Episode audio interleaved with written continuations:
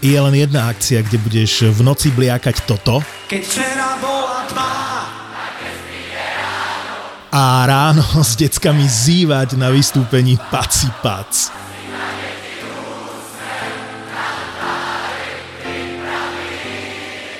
Neviem ako ty, ale my leto štartujeme 9.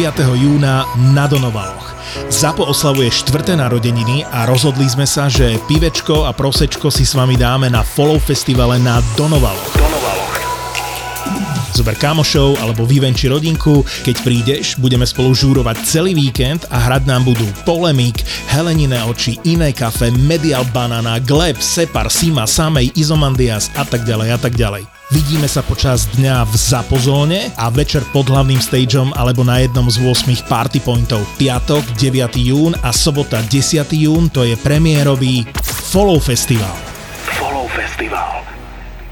Čakáme ťa na Donovaloch. Vstupenky ešte zoženieš na Follow SK. Všetky podcasty ZAPO sú nevhodné do 18 rokov. A vo všetkých čakaj okrem klasickej reklamy aj platené partnerstvo alebo umiestnenie produktov, pretože reklama je náš jediný príjem.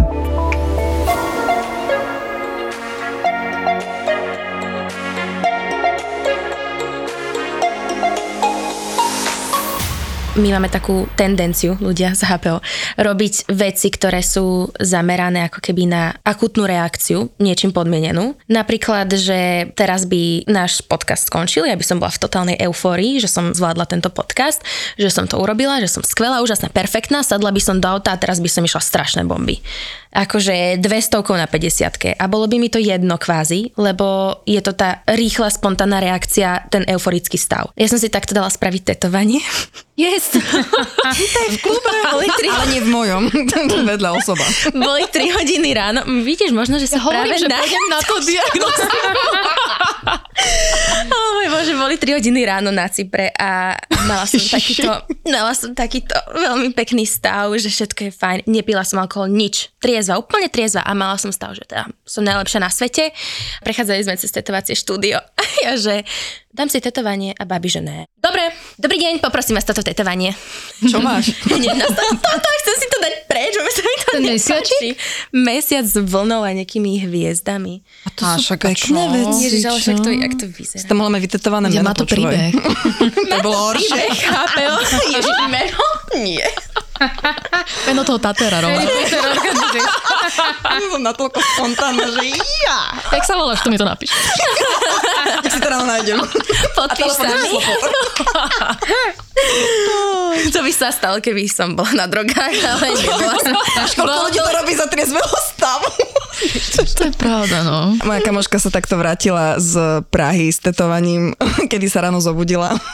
Mala vínový pohár vytetovaný, mm, počujete? Oh no. Ale keď tak otočila tú nohu tak inak, tak do horizontálnej polohy, tak to vyzeralo ako také, že kruhy života to nazvala, lebo keď ju mama, mama neznáša tetovanie, vieš, a uvidela to, tak sa jej pýtala, že či je úplne normálna a ona, že taká to sú kruhy života. že ale takto sa na to pozrieš dobrá výhovorka. Proste.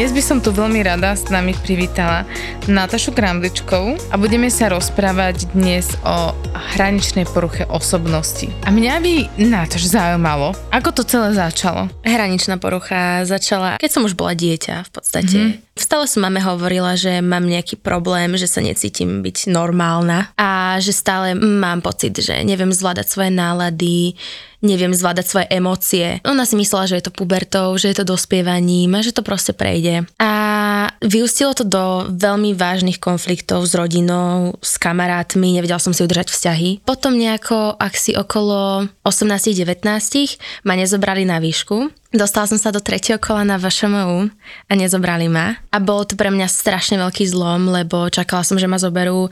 Strašne som v to dúfala, chcela som tam byť, chcela som to dosiahnuť. A vlastne k tejto hraničnej poruche osobnosti patrí také spontánne, veľmi afektívne riešenie problémov. A vtedy som siahla po liekoch a užila som ich dosť veľa. A vtedy som napísala mame, lebo som už cítila, že prestávam vnímať a povedala som mamine, že nech pre mňa príde, že som zjedla lieky a že mi to je strašne ľúto. A došla pre mňa, pchala mi prsty do úst, niekoľkokrát som vracala, potom som asi o 2-3 dní na to išla na psychiatriu, kde som bola, že v totálnych depresiách z toho všetko, že sa stalo. Pani sa ma pýtala rôzne otázky a vlastne potom ma diagnostikovala hraničnú poruchu osobnosti a k tomu teda dodala depresívnu zmiešanú úzkostnú poruchu. V tom momente som vlastne ani túto hraničnú poruchu neriešila. Že to pre mňa bolo len, že mám nejaké depresie a že proste nejak nie som asi OK, že tam je nejaká porucha. Až potom som začala sa o toto celé zaujímať. Predpokladám, že si teda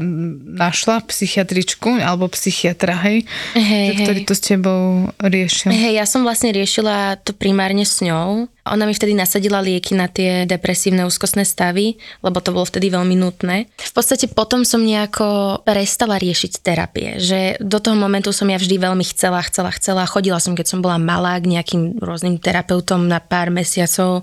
Bavili sme sa o tom, ako mi ide škola, nejde mi škola. A v podstate nikto mi nič dokopy nepovedal. A celé to bolo len také, že ah, dobre, príde, niečo povie a odíde. No a tu mi povedala, že teda mám ísť na terapie. A ja som vyhľadala terapie až dva roky na to. Takže tam to vôbec nebolo také, že sa mi toto stalo a teraz rýchlo to idem riešiť. Ja som bola v stagnácii asi dva roky z toho. A myslím, že to bolo kvôli tomu, že tie depresívne stavy ti to nedovolili? Hej, hej, že to bolo jedna vec a druhá vec bola tá, že ja som ako keby nikdy nemala vytvorený vzťah s niekým cudzím mimo mojej rodiny a kamarátov, že by som bola ochotná sa s niekým takto do hĺbky rozprávať o veciach a nevedela som si to nikdy predstaviť. Až potom, keď som si našla partnera, tak mi povedal, že či sa o tom nechcem s niekým iným rozprávať, s nejakým odborníkom. A to už bolo po vysadení antidepresiu. Vtedy som išla a chodím teraz už rok aj niečo na terapie. A je to najlepšia vec na svete. Čo bol ten bod zlom? Teda bola to taká tá tvoja diskusia s tým s tvojim bývalým priateľom. A že čo bol tak ten uh, skutočný bod zlomu toho, že si sa rozhodla nájsť uh, terapeuta, terapeutku? Ja som vtedy vlastne riešila vzťah mojich rodičov, ktorí sa rozvádzali, rozchádzali teda, lebo mm-hmm. nikdy neboli zobratí. A do toho začali byť také problémy s partnerom, kedy ja som potrebovala stále viac a viac byť s ním, až to bolo neúnosné. Cítila som tak nejak vnútri, že keď nie je tu pri mne, keď tu nie je so mnou, tak ako keby nie som kompletná. Že neviem existovať ja sama o sebe ako človek. Mm. A on mi povedal, že by bolo fajn, keby som ja vyhľadala niekoho, s kým sa o tomto porozprávam. Zrazu som prišla na internet, rýchlo som hľadala všetkých terapeutov, kto môže sa na sedenie. A prvý, čo som ozval, tak tam som išla. A odtedy som tam rok až štvrť už. No. Mňa by tak zaujímalo, a identifikovali ste, že prečo si sa necítila kompletná, keď s tebou nebol tvoj partner? No toto je ako keby podľa mňa jedna z vecí, ktoré sú pri hraničnej poruche osobnosti také typické, že ten človek neustále hľadá nejaké bližšie puto k niekomu inému, volá sa to, že favorite person a je to vždy niekto proste iný. Niekedy je to mama, niekedy je to kamarátka, niekedy je to partner, niekedy je to hoci kto, koho stretneme situationships, tedy je to najhoršie. Fakt. tedy je to hrozné. A na tom človek je vlastne závislý, na tom vzťahu. A je strašne náročné si racionálne uvedomiť, že je to táto vec a že je to závislosť a že musím sa vedieť odputať emocionálne aj ja a byť sama so sebou. Čiže to je jedna z hlavných vecí, ktoré podľa mňa sú veľký problém, aspoň mm-hmm. pre mňa. A ako s tým pracuješ? Lebo ja napríklad poznám ľudí, ktorí majú takéto codependent eh, issues, že aj v, v partnerských vzťahoch a dokonca aj v priateľstvách. Že jedno sú druhé, vieš? Hej, tak to tam väčšinou hej, býva. Hej, že stalo sa zaplniť niekým. Hej, že ako keby, že keď nemajú partnera, tak sa snažia to sanovať tými kamarátmi alebo favorite person. A potom keď uh, tam príde ten partner, tak potom uh, je sa zase tá váha pre tá na neho. Hej, ja si myslím, že teda mne v tomto pomohli dosť terapie, že som tam začala chodiť a otvárať si tie brány a okná, že aha, toto je takto, toto je takto a deje sa mi to preto a deje sa mi to preto to a zistila som, že veľa vecí, strašne veľa vecí ovplyvnených našimi rodičmi, ktorí samozrejme za to nemôžu, alebo môžu, ale nie tak, ako si my myslíme. A strašne veľa viny potom pada na nich a zistila som to fakt, že pred pár mesiacmi, že aha, tak ja sa takto chovám, lebo som to videla robiť moju mamu a je to pre mňa bezpečné, lebo to poznám, lebo v tom prostredí som bola celý život. Takže keď to budem robiť aj ja, tak to nie je zmena. A bolo hrozne ťažké a stále je hrozne ťažké zistiť, že no, to je fajn, že to poznáš, ale nie je to OK. Nie je to vôbec fajn. Čiže i ja, keby som mohla, tak ja každému odporúčam terapie. Áno. A my všetky? Ale mňa možno zaujíma, že čo sa týka tej hraničnej poruchy, že či vieme nejak definovať, že ako to vzniká, alebo že či to je ozaj iba toho, ako človek vyrastá a čo odkúka od rodičov, alebo či je to aj nejak geneticky, alebo či ty si nejak zistila na tej ceste, že ako prečo? Mne bolo povedané, že to vzniká vzťahom mamy a otca, alebo teda človeka, s ktorým vyrastáte a že vlastne je to podmenené týmto vzťahom. Kedy bude mama vlastne vyhýbavá alebo úzkostná a otec presný opak a vlastne sa tam nedostáva tej bezpečnej väzby, kedy je tá láska niečím podmienená. A tým, že môj otec je narcistická porucha osobnosti a ADHD, a veľmi vyhýbavý typ. A moja mamina zase presný opak, úzkostná na mne non-stop stále, život sa točí okolo mňa. Tak um, som si vždy myslela, že tú lásku od mužov musím získať ja tým, že urobím všetko. A to sa stále ešte vo mne deje, že stále mám ja ten pocit, že musím dať všetko mužovi, až potom ma bude mať rád, čo je totálne zvrátené, ale myslím si, že je to hlavne týmto a potom je to určite aj prostredím, v ktorom to dieťa vyrastá a čo sa týka geneticky podmienených vecí, netuším, ale mm-hmm. viem, že na to inak existujú knížky o tejto poruche, takže ak ma niekto záujem, určite tam. My vám môžeme inak potom do popisu dať nejaké podcasty aj knihy na túto tému, keby ste sa chceli dovzdelať a Suzana sa nadýchla. So špinavými topankami má ďalšie. ja som maľovala.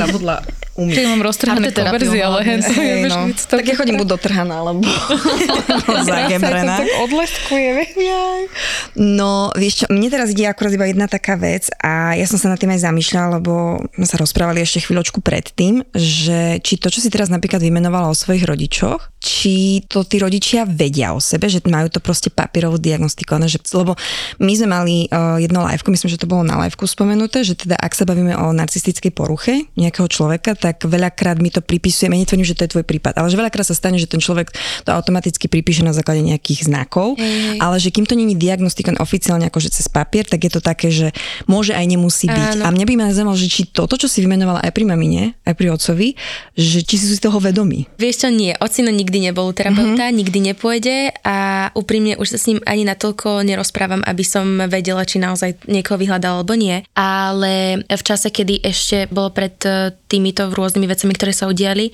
tak som chodila na taký coaching jednej doktorke, ktorá robila aj terapeutické výcviky a podobne a presne mi dávala tieto testy ohľadne mojich rodičov, aj na narcistickú poruchu a dávala som to aj mamine a vlastne nám to tam všade nejako vyšlo. Bohužiaľ fakt veľmi výrazne a ona povedala, že samozrejme musí tam prísť ona, musí si to dať diagnostikovať, ona by to bolo potvrdené.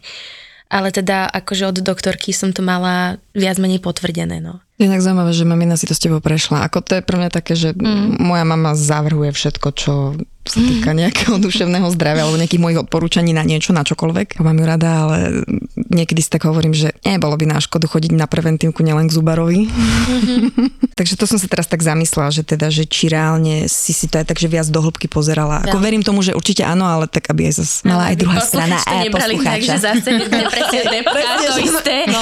Narcizmus, narcistická porucha osobnosti, to isté. Lesníky tak hovorím, že oni keď nás počúvajú a, a však ja už nejakú verziu mojich rodičov, ktorú ja vnímam, ale tiež hovorím, že aby ste nemali ten pocit, že vždy to všetko vyhejtime na rodičov, že tak, ale oni sú na Oni za to môžu. Hej, to je všetko rodičovi. To, to, čo si vôbec je absolútne nič. Tak ono je to také zvláštne, vieš, lebo je, sú, je, akože je to o tých rodičoch, ale zároveň je to podľa mňa veľmi spojené aj s tým, že každý prežíva realitu úplne inak. Hej, čiže pre nich to môže byť jedno krásne stretnutie, pre teba to môže byť úplne deštruktívne, hej. A tak ako si ty hovorila Nataša, že bohužiaľ, že ono, je to o nich veľakrát, ale zároveň aj nie je. Neviem, či to dáva zmysel. Dáva, lebo to je presne... V niektorých to... prípadoch, Áno. pozor, v niektorých prípadoch Hej. niekde je to, že, ako hovorí si, má full power. Wow. Mne, mne sa páčilo jedno pomenovanie, že vždy si to treba rozmeniť na drobné a uvedomiť si, že aj oni si niečo nesú od svojich rodičov a tí rodičia od svojich a že proste to potom je len taká reťazová Cyklus. reakcia. Ale čo je super, že ak to dieťa, teda my, čo tu sedíme, sme si vedomí niektorých vecí, tak už vie s nimi pracovať a veľa, veľa vecí sa môže zmeniť už potom, ak sa rozhodneme teda mať ďalších potomkov, alebo čokoľvek iné. Že napríklad ja s týmto celý čas operujem, odkedy som si uvedomila, že ono je to, OK, dostala som nejaký balíček, ale zvyšok je v mojich rukách. Je to veľmi na mne, že čo ja budem s tým robiť. Nemusím robiť nič, prie kinderko a ľutujem ho už teraz. Za teba? Hej, no, alebo proste budem s tým niečo robiť a dostane určite nejaký balíček, ale možno bude menší a trošku inej kvality. Iný, iný, bude hlavne Určite, iný. ak tomuto, možno sa to tu akože nehodí k tejto téme, ale chcela som to povedať aj tak, že je podľa mňa strašne dôležité zistiť našich predkov, zistiť moju babku, mojho detka a ich rodičov, ako vyrastali oni, lebo potom pochopíme ich chovanie, prečo sa správajú tak k nám, ako sa správajú, prečo reagujú tak, ako reagujú, v akých podmienkach vyrastali, s kým sa oni bavili, aký mali život a teda a teda, lebo vtedy si myslím, že dojde k dôstojnému porozumeniu jedného druhého. Počkajte, babi, som v strese. To čo máš? To nepoznáš? Sú také nové. To čo je? Mini mili, kabelkové. Wow. Ježiš, ja som ona na milý, daj sem. Si to hádžeme, počkaj, ja si najprv vyberiem. Ja to milujem. Viete o tom, že Lukáš nás za toto akože ona zjazdi, že tu šuchotáme zas. Super, kým to nahráme. To je ináč perfektná reklama. sa aj najem. Počkaj. Počúvaj, toto som mala mať dneska na meetingoch, keď som bola v strese, nič, nabalím si na útorok. To je super, lebo to je také malé, že to si len hodíš do vrecka, nikto nevie, že si to tam schovávaš. Sandri. No dobre, tu Oj. máš. Ja mám vždy v kabelke pár kusov. Tak uh, ja pár kusov nemôžem, tak ja si iba, že po jednom, lebo by som ich všetky zjedla. Jaké maličké, to je cute. Ale vieš čo je super? To je proste stará dobrá mila. Mňam. Mňa by teda zaujímalo, Natašiak, ja mám na toto ochranu známku, nikto ju tak nesmiete volať, že pre nás, čo teda úplne nevieme, aké je to žiť s touto diagnózou, alebo tak by som to povedala, aký ty máš taký, že bežný deň alebo bežné prežívanie vnútorné, že ja som si čítala, že to je také extrémne striedanie možno nálad, že či to tak ozaj je, že jednu chvíľu som akože cloud9, cítim sa super a potom som taká, že nič nemá zmysel. Hej. Mne sa to tiež občas deje, tak neviem, že či sa nedám diagnostikovať. No ale bež sa diagnostikovať. Otvor Google a ideš. Áno, je tam strašne veľa ako vedľajších kvázi nejakých príčin alebo, alebo nejakých znakov, ktoré tam sú. A toto je jedna z takých tých hlavných. A to som preto vlastne, to bol taký ten dôvod, kedy som máme hovorila, že niečo nie je OK, lebo ja som sa dokázala hrozne rýchlo potešiť z hocičoho a za dve minúty na to som sa dokázala rozplakať a nevedela som, prečo plačem. A hneď na to by som sa zase mohla tešiť akokoľvek dlho a zase na to by som sa z ničoho nič vedela nahnevať za úplnú blbosť do takých extrémov, kedy to si raz pamätám, že sa naši rodičia moji teda pohádali, moja mama s otcom. A ja som sa tak nahnevala na otca, že ja som si vykričala hlas, ako som po ňom kričala a do dneska mi je to strašne ľúto. Vtedy som zistila, že toto nie je OK, ako sa ja viem hnevať. A teraz už cítim, že to tak akože viem ovládať, už to nie je také extrémne, ale tento hnev je tam strašne špecifický pri hraničnej poruche osobnosti. Mm-hmm. Kedy to zachádza niekedy u niektorých ľudí až do fyzického kontaktu, že to už, mm. už je veľmi zlé. A to ťa muselo inak brutálne vyčerpávať. A teraz premýšľam nad tým, že ja keď som takto, že mám hore dole, že behom jedného dňa, tak pre mňa je to také, že večer sa odplazím do postela a som rada, že vôbec existujem. Hej. Lebo to je kvantum energie, ktorú vynaložíš aj pri jednej, aj pri druhej situácii. Toto je presne to, že ja sa teším, že napríklad idem von a som vonku a zrazu mi je strašne smutno a nechápem... nervový systém by bol v pečku. No a presne, ja nechápem proste, prečo som sa akože tešila, že chcela som ísť von pred dvomi hodinami, vtedy som to chcela, teraz už to nechcem, teraz už proste chcem byť doma a ležať. A vlastne tie moje nálady sú strašne nepredvídateľné a viem, že moji rodičia, moji priatelia sú z toho na nervy tiež, lebo nikdy nevedia, v akej nálade ma stihnú. A tým, že sa to mení fakt, že minúty, hodiny, čo je dosť odlišné inak s tou bipolárnou potom, lebo bipolárna porucha trvá dní až týždne, niekedy až mesiace. Zatiaľ, čo toto HPO, hraničná porucha, je vlastne minúty, sekundy, hodiny. Ale nikdy to nie sú, že dní, týždne.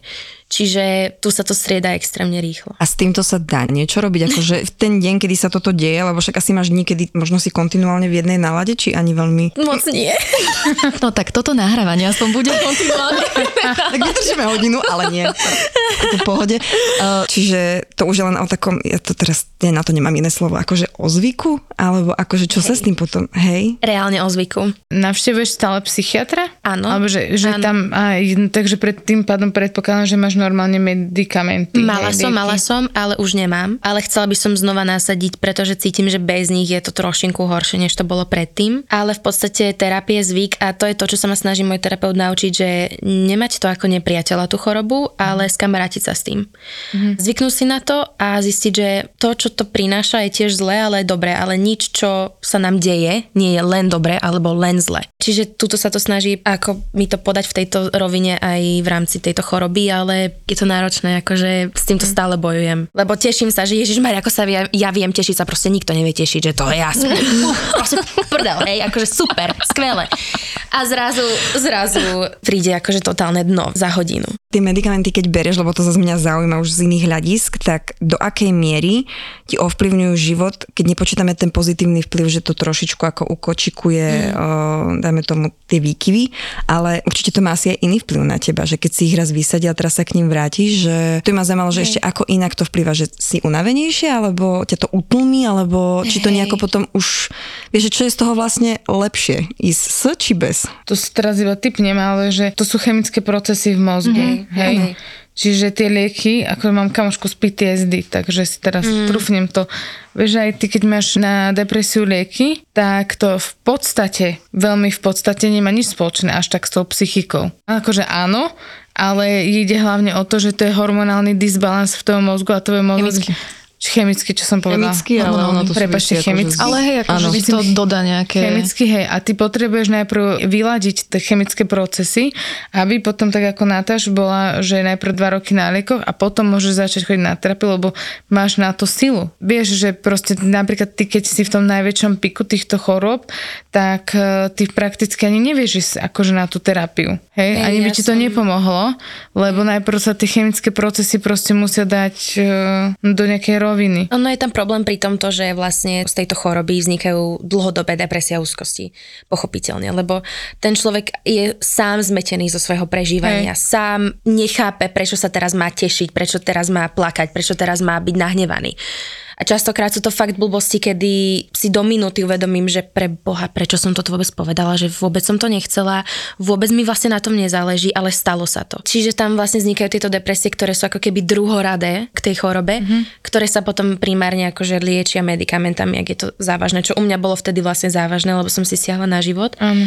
Ale tiež je to také, že aj keď má človek akúkoľvek chorobu teraz, je to na ňom, či chce vyhľadať terapie.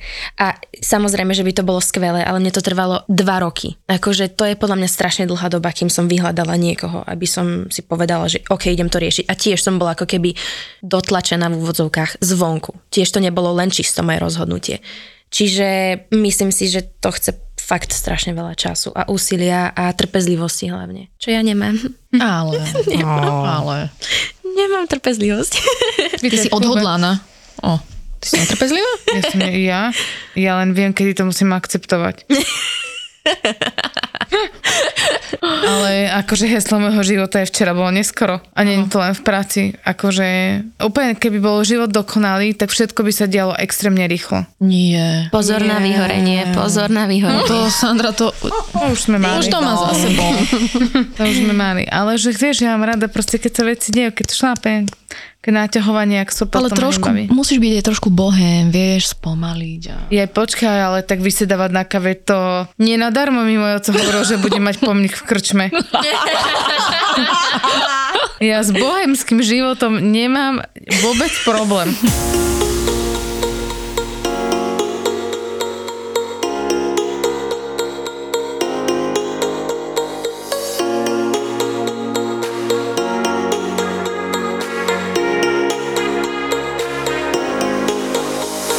Už nemám nervy na všetky tie platformy.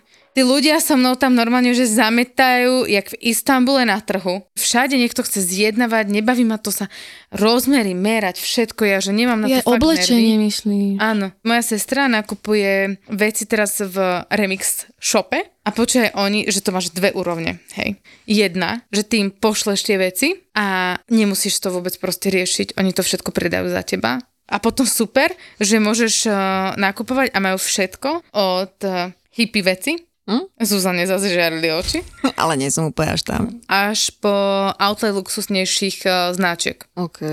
Takže neviem ako vy, ale ja sa začínam pripravovať na sezónu jar-leto 2023 aj vyprataním skrine, aj nakúpením nových vecí. Tak to ja budem nakupovať, lebo ja som teda vypratala skriňu pred sťahovaním vo veľkom, aby som mala čo najmenej veci, takže ja si tam asi idem urobiť teda tú registráciu. Zuza, ale že klikaj, lebo že aký je ten kód na tú zľavu? No končí to dva dní po mojich narodeninách. 27.7.2023. A kód je za po 40, ale iba pre prvý nákup. Takže máš ešte čas. Ulala. Good. Berem. Vieš, čo by mňa ešte na to že, uh, zaujímalo, že ako si sa cítila, keď uh, si bola diagnostikovaná? V podstate tam, keď e, mi prebehla tá diagnostika, ja som ani si nepozrela na Google nič. Absolútne nič. Ja som bola v takých depresiách, že ja som v podstate niekoľko týždňov ležala mm. v posteli, v deke a keď som mala ísť na vecko, tak to pre mňa bol strašne veľký úkon, ktorý som nechcela robiť. Čiže tam niekoľko mesiacov trvalo, kým som si vôbec otvorila, že čo je to úzkostná depresívna porucha a túto kvázi hraničnú vec som nejako ani neriešila. Hm. Že to pre mňa bolo, že nič sa nedieje. A to je tam nejaká vec napísaná, nejaká osobnosť, no viem, že nie som OK, však čo. A idem ďalej. A až potom som sa tomu nejako začala venovať a zistila som, že aha, OK, ale toto mám od detstva, aha, a toto som teraz spravila včera. A toto mám teraz, lebo teraz sa zrazu cítim dobre, ale pred minútou som sa cítila zle. A vtedy mi to doplo, že aha, tak asi to bude o mne, že asi som to ja. Takže čas. A bolo to možno, lebo ja si tak ro- rozmýšľam, že to môže byť aj také uvoľnenie. Určite. Bolo, či sa tak si to nevnímala? Vieš, že konečne prídeš na to, že Že čo to je? hej, a že prečo sa to deje, že to má nejaký význam, že to není len v úvodzovkách tak? Hej, určite áno a potom je strašne veľký dôležitý fakt dávať si pozor na to, aby si si neospravedlňovala svoje chovanie tým. Že OK, áno, je to spôsobené tým, ale nemôžem ja teraz na niekoho nahúčať a potom mu povedať, že vieš není mi to sorry, len akože není mi to sorry, akože neospravedlním sa ti, lebo ako ja mám hraničnú poruchu, vieš, takže ja som v pohode, ja za minútu budem v pohode. Proste nemôžem toto spraviť. Ja sa, že to toho človeka a nemôžem to zvalovať stále na svoju chorobu. Akože robím to, ale... Aj nikdy si to nespravila. Vyťahne len to, ten odznak, vieš, HPO. ja mám predpísanú, ja nemôžem. Takže robím to, ale snažím sa byť troš, trošku ako obozretná v tomto. ale treba si na to dávať pozor, fakt. A vidím toho taká malá satana, že nie. Tak to je celkovo asi, uh, teda toto je samozrejme, že vážnejšie, ale veľakrát ľudia používajú také, že no tak ja taká som. Ako ospravedlnenie na, alebo čo to nazvem, že racionalizáciu, že prečo sa tak chovajú mm. a ja som vždy rozmýšľala nad tým, že prečo to ľudia robia. No je to jednoduchšie. Že to je presne. Hej. To pohodlnosť, lenivosť, to je, ja, ja toto tak nemám rada. Ako pre mňa, tí, akože všetky tie veci, keď som si pospájala, tak klobúk dole, ako mm. vážne. Ďakujem. Mm, uvedomovať si vás, však dobre, každý sme nejaký aj ten malý sataník, ktorý sa občas nevadí, ale že vôbec, že si to uvedomíš, lebo niekto by povedal, že a čo, vieš, a absolútne by sa nad tým nezamýšľal, že, že teda môže to ubližiť niekomu druhému. Alebo takže to- môžeš, ale môžeš si povedať, že no tak ale, že to nemôžeš tak brať, lebo však vieš, aký som. No, že úplne ľahostajné, no, že toto Tak pre nie sme psychopati, nie? Či? Aj tu sa. Skoro si, že si ma deparkuješ na invalidoch a ono, že veď sme dvaja. A ja, okej. Ja mám iba jednu vec a to sa chcem opýtať, chcem nadviazať na to, čo si hovorila, že ty sama, keď si začala vyhľadávať nejaké články alebo niekoho, kto o tom rozprával, že ak by sa stalo, že nás teraz počúva niekto, kto vie o tom, že má túto diagnózu, tak uh, môžete napísať, alebo...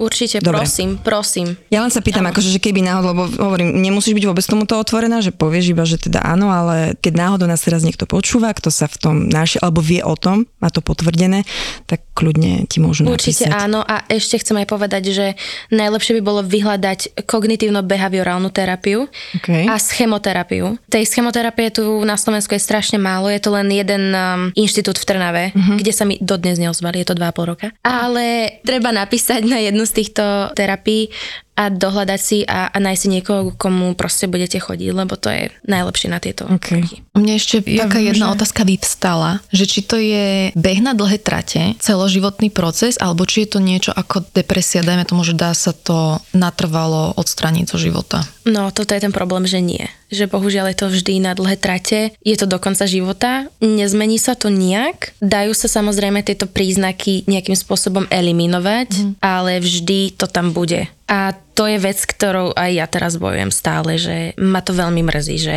prečo nemôžem byť normálna, prečo proste nemôžem mať len nejakú väzbu zlú, a ktorú si napravím a bude to fajn, že stále do konca života budem žiť s tým, že proste toto tam už nezmizne. No. V akej fáze toho prijatia si a akými fázami si si prešla? Myslím si, že teraz vďaka terapiám som vo fáze, kedy si uvedomujem, že moje konanie je podmienené touto chorobou a v momente, keď to je podmienené tou chorobou, tak to chcem odkomunikovať v sekunde. Spravím to a nečakám. Idem hneď, sorry, vieš čo, nie, toto som nemyslela, mrzí ma to a teraz by som chcela, aby som sa trápila, pretože tam je ten problém, že pri HPO je veľmi časté sebepoškodzovanie. Ja som to nikdy nemala vo fyzickom stave, ale mala som to skôr emocionálnom, že som niekoho chcela zraniť a keď som ho zranila a videla som ho plakať alebo hoci čo, tak mi to bolo strašne ľúto. A napriek tomu som sa tvárila, že mi je to jedno. A tým som zraňovala aj samu seba. Alebo som sa nechala emocionálne zraniť niekým iným. Hej, to už je druhá vec. Mm-hmm. A zotrvávala som v vzťahoch, ktoré boli fakt toxické a veľmi zlé, len kvôli tomu, že ma to zraňovalo. A potrebovala som sa ako keby zraňovať v tom. Mm-hmm. Čiže riešiť aj túto vec, tej potreby zraňovania sa, či už sebe poškodzovania fyzickom alebo psychickom, je strašne dôležité. A myslíš, že to súvisí aj s tou úzkostnou depresívnou poruchou? Určite to ide ruka v ruke. Tie stavy tej depresie a úzkosti prichádzajú s touto poruchou osobnosti. Myslela som to aj tak, že či l- napríklad ak má niekto o, či už depresívne alebo úzkostné stavy, alebo teda spoluúzkostno depresívne, že či ty predpokladám, teda mne to tak vychádza z toho, že aj títo ľudia mu to majú sklony k takémuto seba poškodzovaniu. Určite. Určite aj... Alebo seba deštruktívnym uh, sklonom, no. Hej, určite aj, aj ľudia s rôznymi inými poruchami alebo bulimie a podobne. Proste bohužiaľ ten seba obraz je úplne poškodený. Je totálne roztrieštený a, a je to aj v takých rôznych psychologických knihách, kedy ako je porovnaný ten seba obraz bežných ľudí a teda seba obraz toho HPO a to HPO je ako keby taký krúžok, ktorý je roztrieštený na hrozne maličké častice, ktoré ako keby nejdu spojiť, že k sebe nepasujú.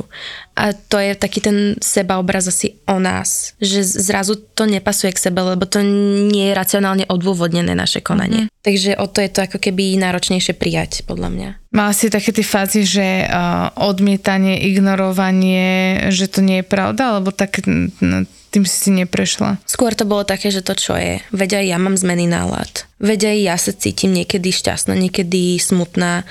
Aj ja po niekom kričím, aj ja mám hnev. Hm. Ale vlastne ten hnev, ktorý je u nás, alebo tie zmeny nálad, ktoré sú u nás, sú fakt drastické a veľmi radikálne. Podľa mňa najhoršie na tom celom je ten strach z opustenia, ktorý tam vzniká, že v momente, keď nás niekto opustí, kto bol pre nás tá favorite person, tak je to, že siahnutie na život, že bez tej osoby nevieme existovať. Čo sa potom zase zopakovalo aj u mňa, že som sa o to znova pokúsila, lebo zrazu ten osobný kontakt s tým človekom tam nebol a myslela som si, že nie som kompletná.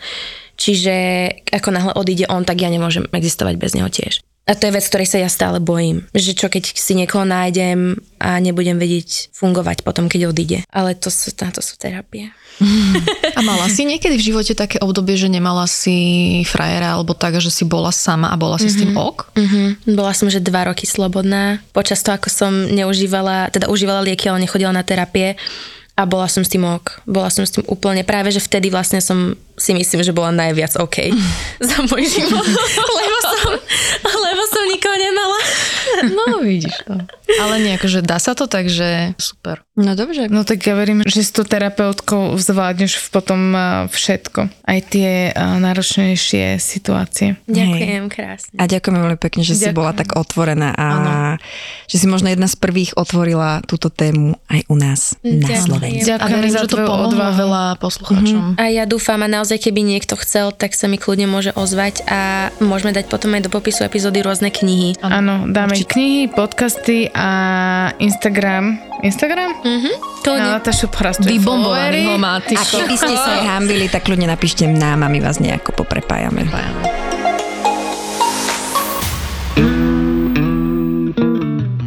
Wow, uh, čo je toto? Podcast o tom, ako by tento svet mohol byť o niečo lepším, krajším a spravodlivejším. Tak som z toho taká, že Mrzutá. mrzutá. Ako teraz je. Nie, nie, ja nie som mrzutá, ja som nahnevaná teraz. Dobre, Nie, nie, sme o stupeň vyššie, ale ja chcem povedať, že ty si to povedala, že za rovnosť príležitosti, ale to nie je moja pointa. Moja pointa je akoby vyššia hodnota v nastavení priorit človeka a to je spravodlivosť. Podcast o hľadaní pravdy a skutočných faktov. Unudí tú diskusiu o ženách. Áno, unudí, lebo...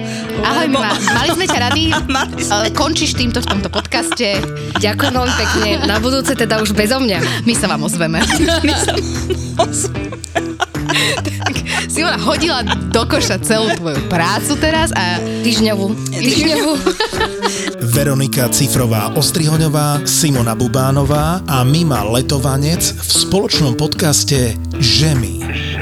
Lebo viete, prečo sme ženy a nie sme ženy? No inak to sa veľa ľudí pýta. No my sme ženy, lebo že my máme k tomu čo povedať. Preto sme ženy.